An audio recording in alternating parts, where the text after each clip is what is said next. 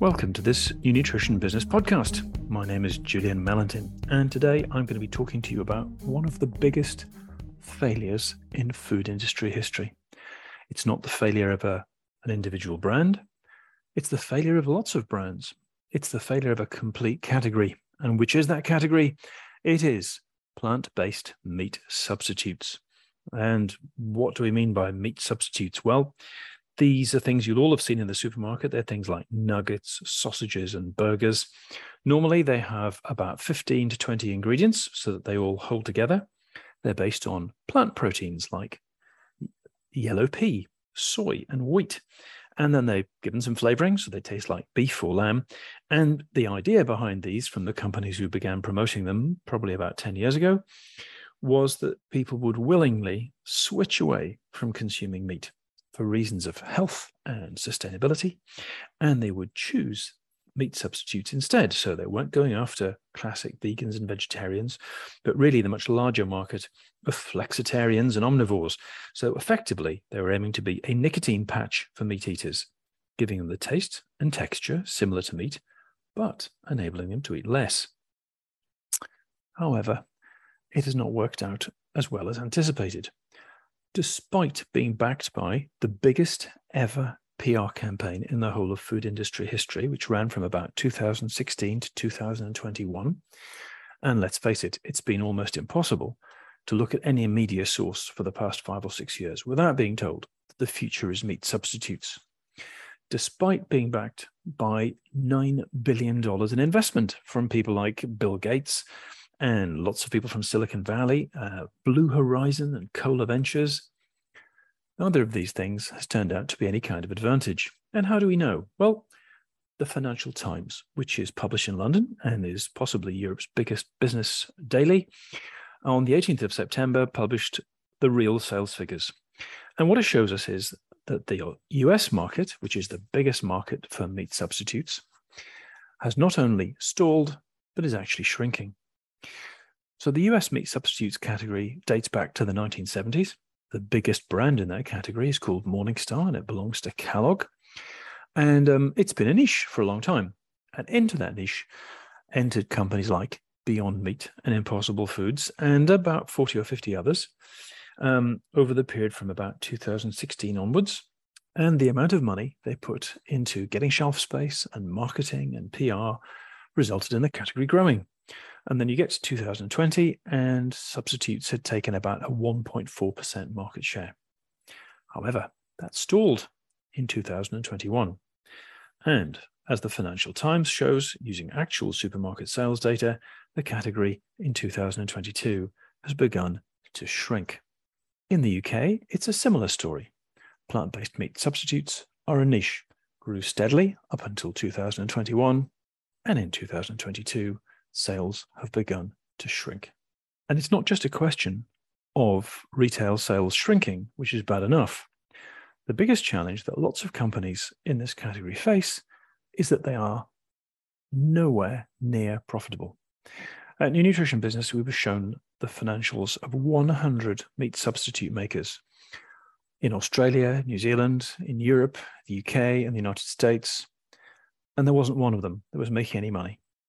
In fact, on average, they had about 10 to 12 million dollars of cumulative losses on their balance sheets. And looking at their financials, it was almost impossible to see how any of them was going to get to profitability, even if the good times had continued. So, what's the problem? Why have people not bought meat substitutes in the way that was hoped for? And why can't these companies make any money? Well, essentially, all the companies involved in this area made lots of very basic classic mistakes. Number one, they completely forgot that when people eat food, what matters is the taste and the texture. They want pleasure and they want enjoyment. And what the companies in this area have done is they've taken lots of industrial processed ingredients, clagged it together with proteins, added some flavor, told themselves it compared to meat, and then gone to meat eaters and said, This is something you can swap in. Difficulty is, most people don't agree. If you fail to meet consumer expectations of taste and enjoyment, you fail. Now, to give you a, a, a really good example, there's a Canadian company called Maple Leaf Foods. They sell meat, they also sell plant based burgers and the like. And they have been admirably open. They told their shareholders in 2022 that consumers were trying the product. They said consumer trial rates were super high, with 60% of US households trying these burgers. But they said consumers' needs were simply not met, and they did not make repeat purchases. As a result, the category did not reach expected levels of habituation, had very high lapse rates, and very low buy rates. Put in simple, non marketing terms, people tried them once, found they didn't like the taste, and didn't buy them again. This is absolutely fundamental, isn't it? Now, you'd imagine that all those smart Silicon Valley investors who piled their money into this would think about the importance of understanding food and why people eat it and the importance of making it taste good.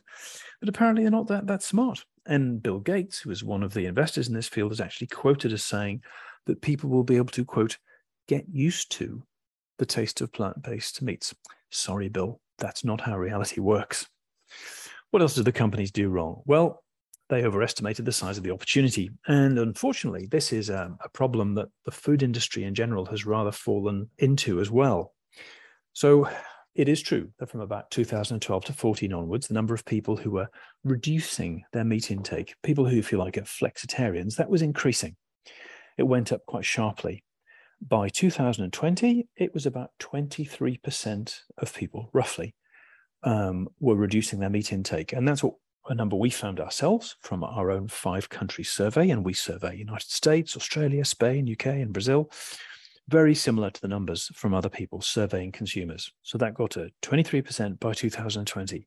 2022, it's a different story. The increase has gone from 23% of people to 24%. In other words, all the people who are thinking about becoming meat reducers had already started doing it. And while the number of meat reducers is increasing, it's increasing very, very slowly. And the difficulty a lot of companies had and their investors was they just assumed that what looked like rapid growth figures five or six years ago would just somehow magically continue going in a straight line. What they failed to take into account is that people's beliefs about food and health and about sustainability are extremely fragmented.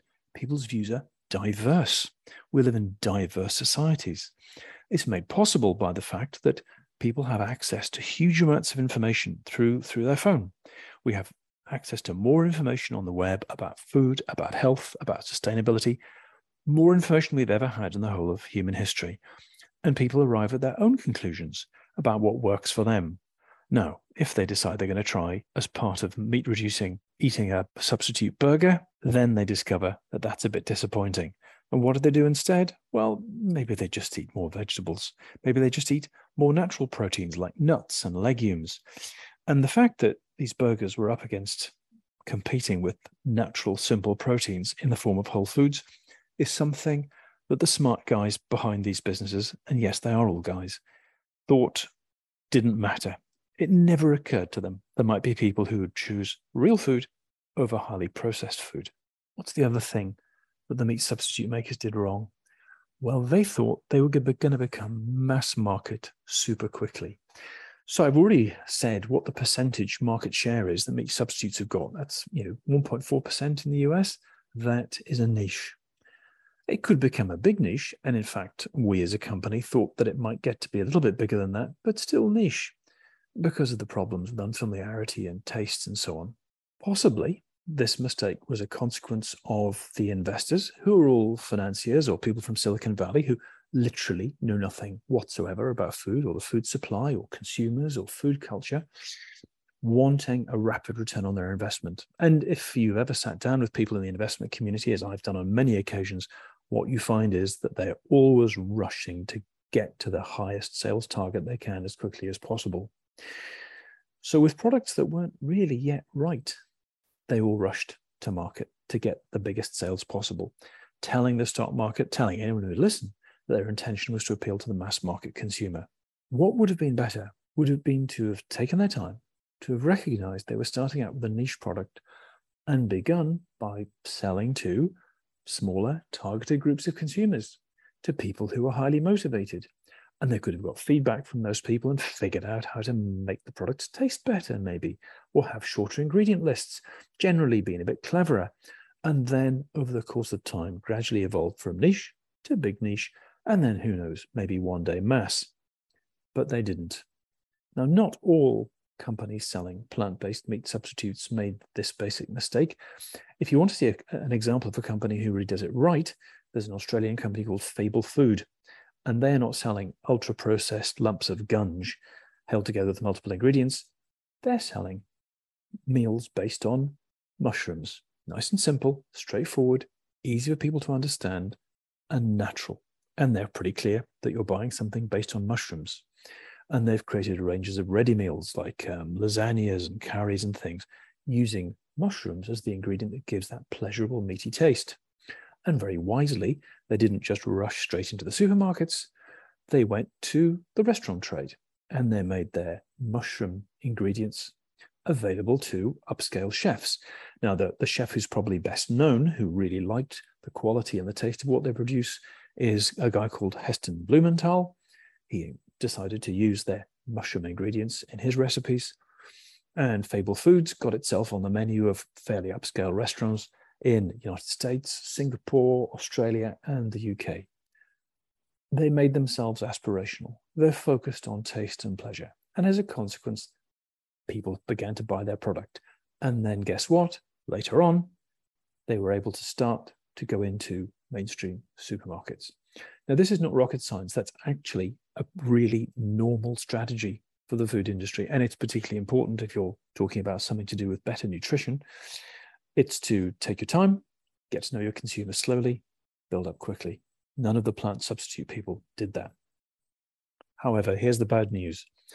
The plant substitute products that are mostly being sold would not have actually been able to do what Fable Foods did. And why is that? Well, once we get past the problem that they don't taste very good and accept that, you know, maybe there's a way of doing that, there is the technical challenge, which is that plant proteins are not very soluble it's not easy to f- incorporate them inside something else in a way that tastes good. If you put them inside a bakery product, that's fine, but just to make a sort of burger like thing is actually really difficult to do well. It's certainly impossible to do without holding using lots of other ingredients to make the product stick together.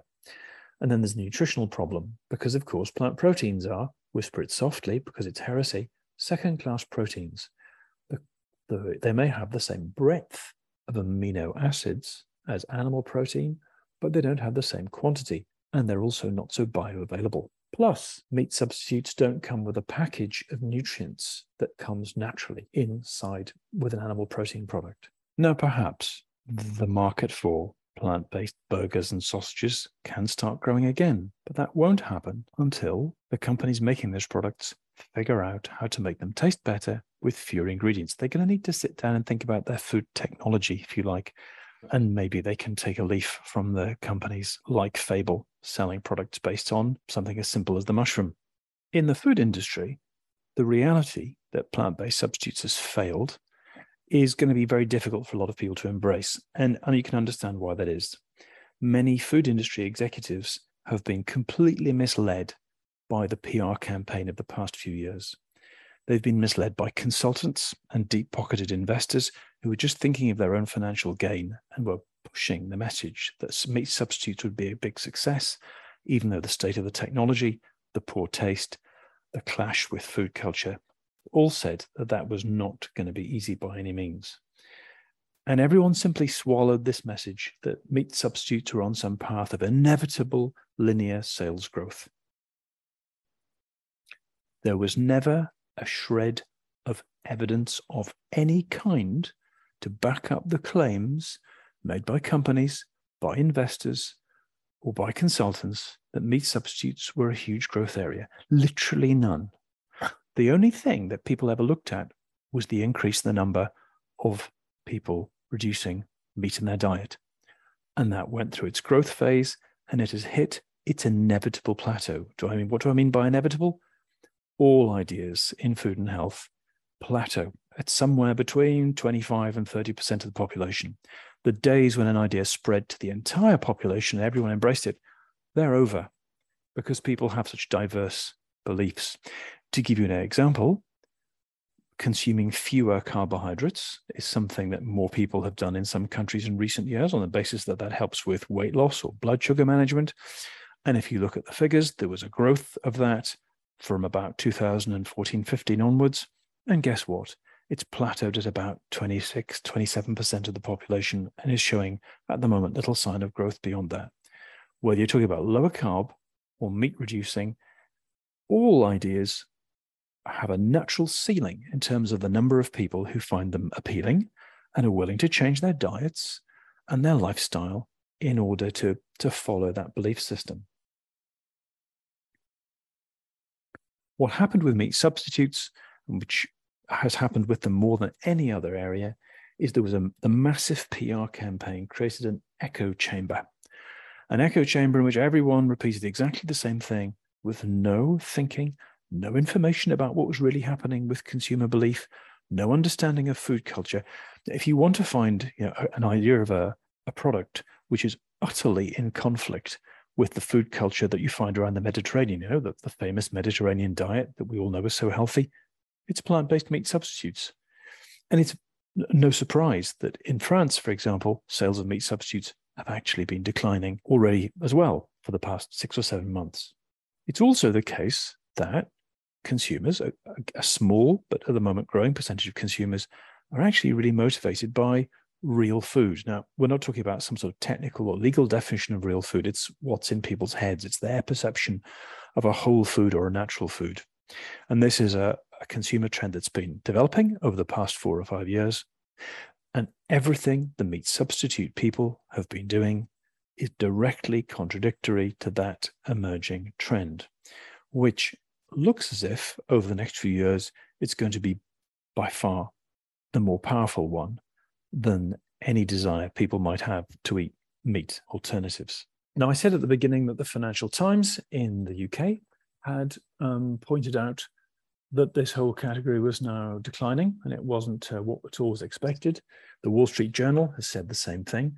They focused on the company called Beyond Meat, uh, with the headline Beyond Meat is Beyond Hope, and have pointed out that the company is probably only a few months from running out of money.